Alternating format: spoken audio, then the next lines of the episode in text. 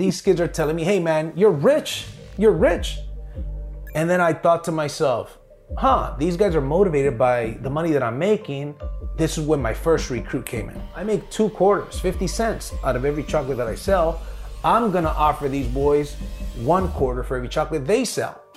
And I'll teach them how to do what I do. I would supply the chocolates. I was a supplier. I was the employer. I was the investor. I offered them something that they were willing to accept. Back in the 90s, if you do your homework, minimum wage was probably four bucks, maybe three bucks an hour. We can make that much money like an adult in an hour, maybe even more.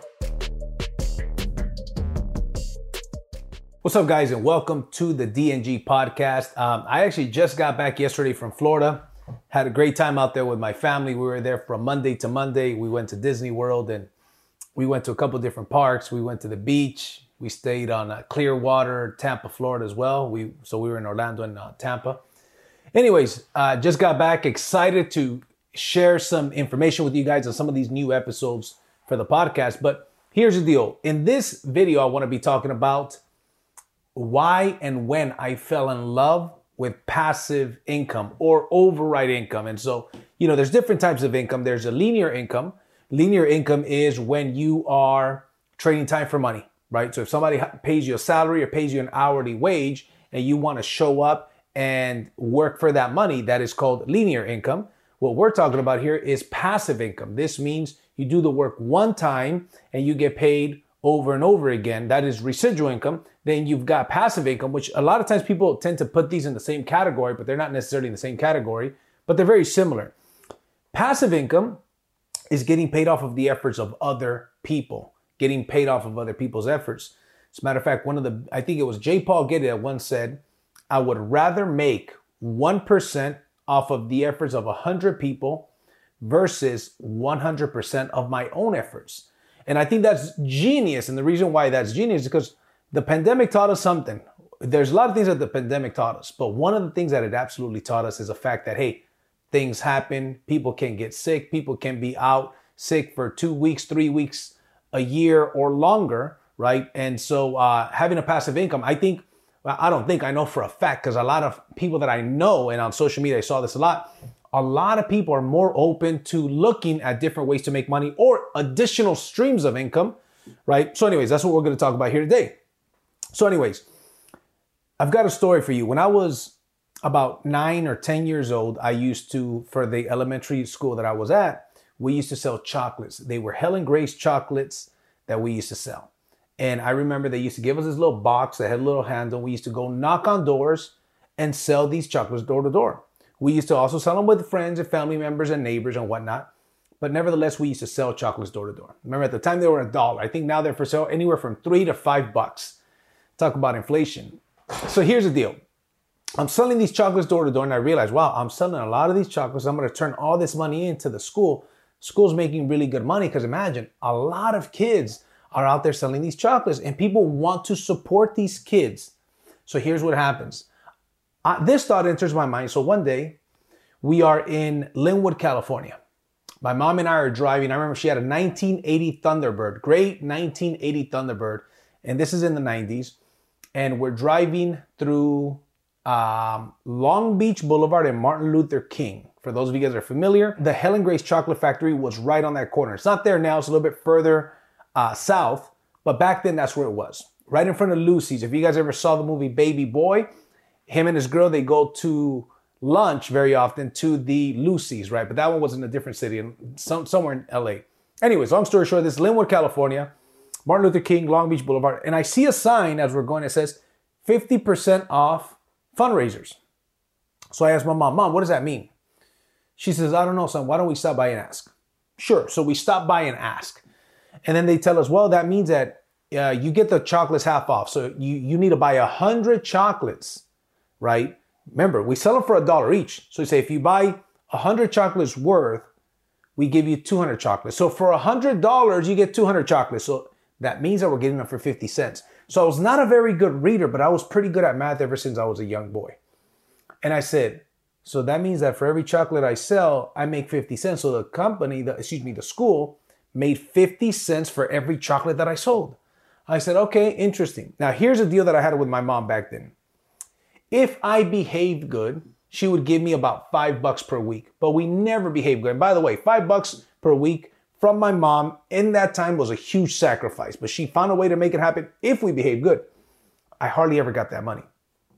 But now I started behaving good because I wanted to save up this money and save up enough money so we could go out there and buy these Helen Grace chocolates. So one day my mom finds that I have, I don't know, maybe 20 bucks, 25 bucks. I don't remember the exact number. She says, she asked me, why do you have, why, why'd you save your money? And I said, I save my money because I want to buy those chocolates. I want to sell them, but not for the school, but for me. And I want to keep the money. She says, Really? Okay. Come on, let's go buy those chocolates. I'll lend you borrow that money. So she was my first backer. She was my first investor. So we took the little bit of money that I saved. We went, she put the rest of the money. We give them a $100. They give us 200 chocolates back. They even give us a little box that they come in. And I said, Bet. I did this for the school. I got the exact same chocolates in the exact same box and I'm selling for the exact same amount of money. So what I do? I go knocking on doors. And I'm knocking on doors, I'm knocking on doors, and I'm selling chocolates. And I give a chocolate and I get a dollar back. And every time I get a dollar back, I'm I'm visualizing 50 cents in my piggy bank, 50 cents in my pocket. I'm profiting 50 cents. I get back to, to we used to live in some little apartments. It was three apartments, there was five apartments total in this whole place we lived in, right? We had a neighbor to the left, neighbor to the right, then a couple neighbors here in the front. I remember my neighbor to the left, his name is Martin. And I was hanging out with these boys and I had dollars now in my pocket. We were always broke. None of us ever had any money. Now I got five bucks in my pocket. Two, three, four, five bucks any given time. So these kids are like, hey man, you're rich.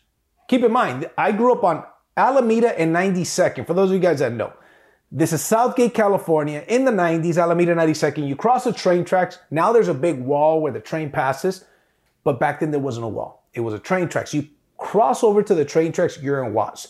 You go to about two miles, two and a half miles to the south, you're in Compton. And if you cross the train tracks, you're in Watts. And the projects were like less than a mile away. The Watts projects. So the point is, these kids are telling me, hey man, you're rich. You're rich. And then I thought to myself, huh, these guys are motivated by the money that I'm making. This is when my first recruit came in. I thought to myself, well, I make two quarters, 50 cents out of every chocolate that I sell.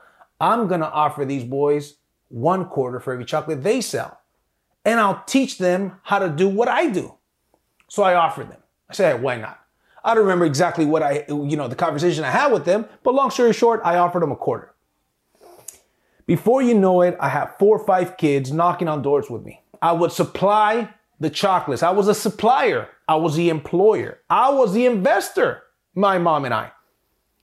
So therefore, I offered them something that they were willing to accept. A quarter per every chocolate they sold. Mind you, back in the 90s, if you do your homework, minimum wage was probably four bucks, maybe three bucks an hour.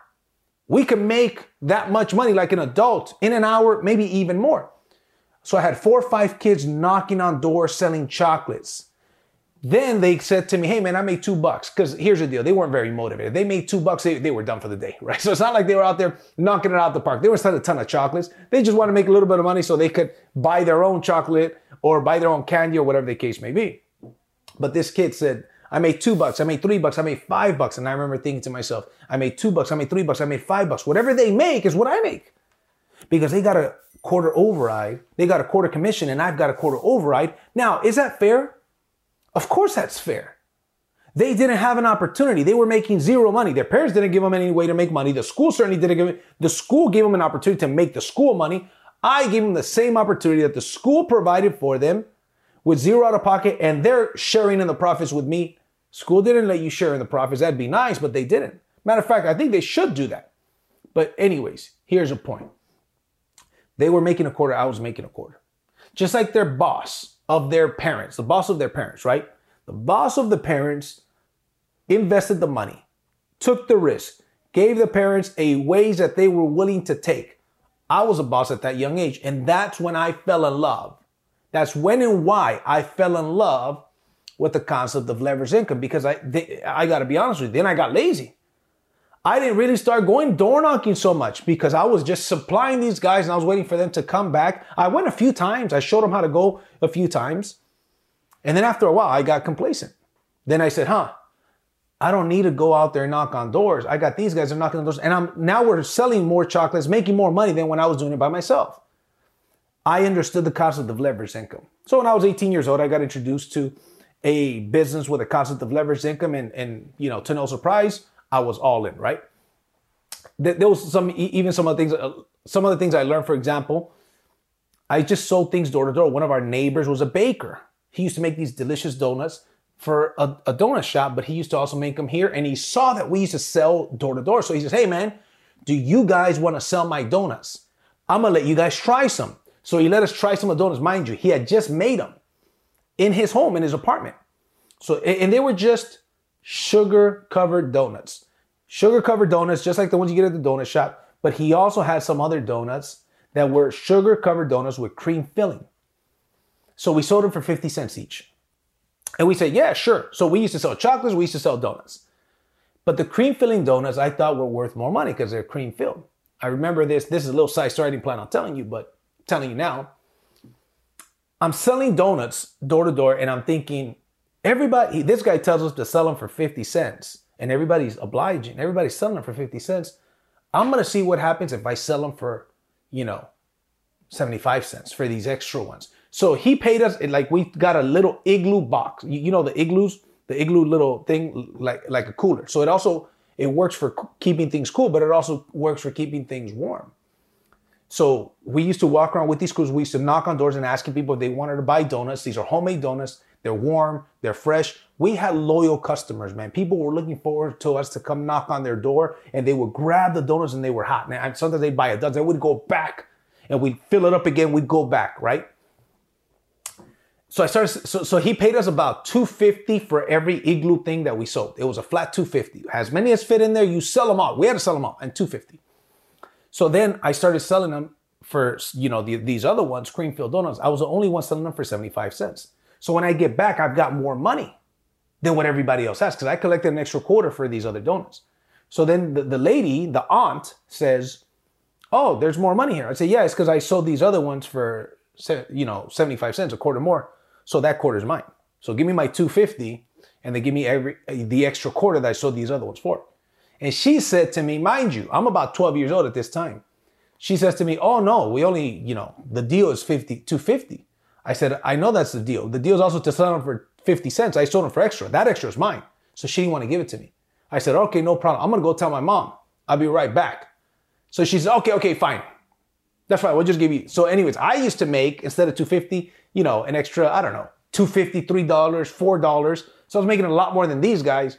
I learned at an early age a skill, selling, persuading, leverage income. Now, I wasn't making an override on these guys selling the donuts, but I think those are some skills that help me out tremendously.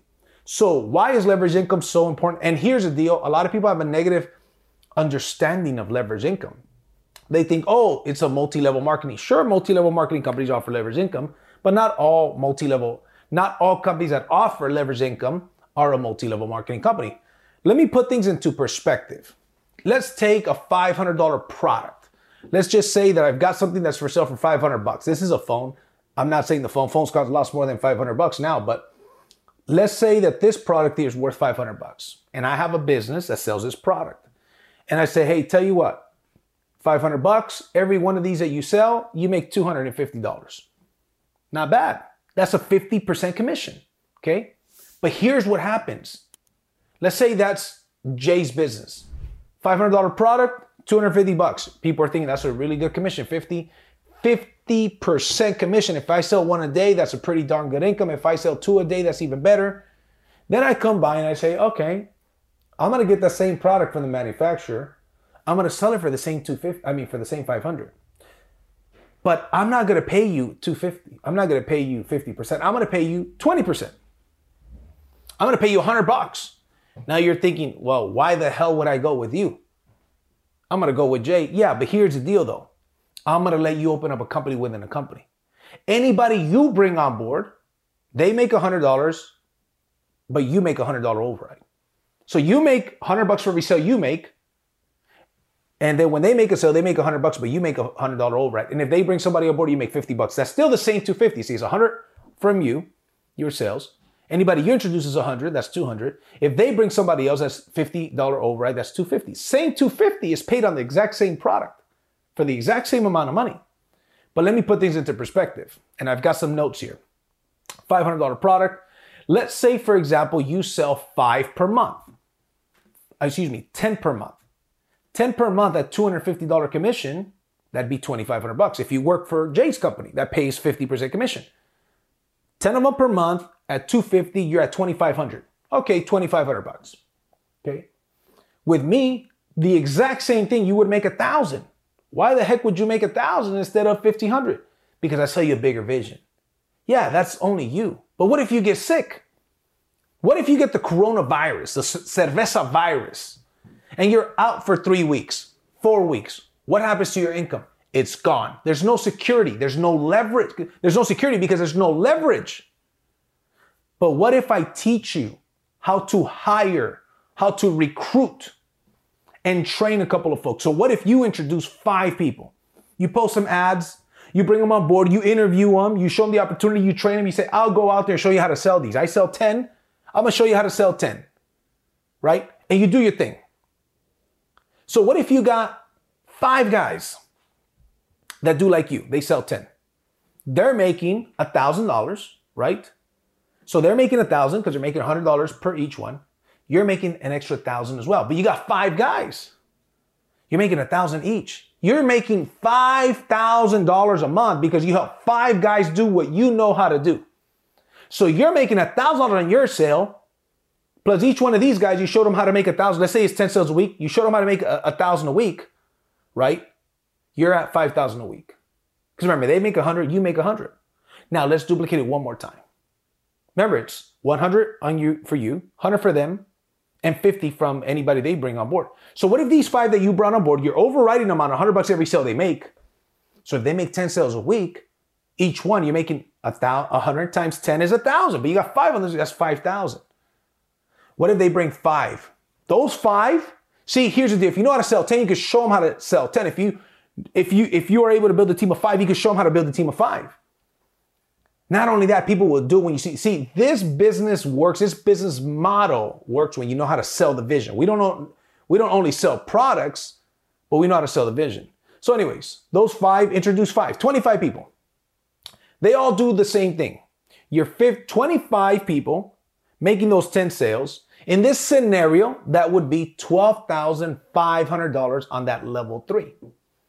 So you've got 12,500 from level three from the $50 overrides. 5,000 from the $100 overrides and 1,000 from your overrides. That's $18,500 in commissions. Keep in mind, it's the same $500 product. It is the exact same $250 commission, but instead of paying it to one person for their efforts, you pay them, in this example, what I would do is I would pay them less, but give them the opportunity to have their own small company within my company. That is how leverage income works. I'll give you some perfect examples. Let me tell you about a billion dollar company. The fastest growing real estate company in the history of real estate in the world has this model. It's called eXp Realty. It's a billion dollar company.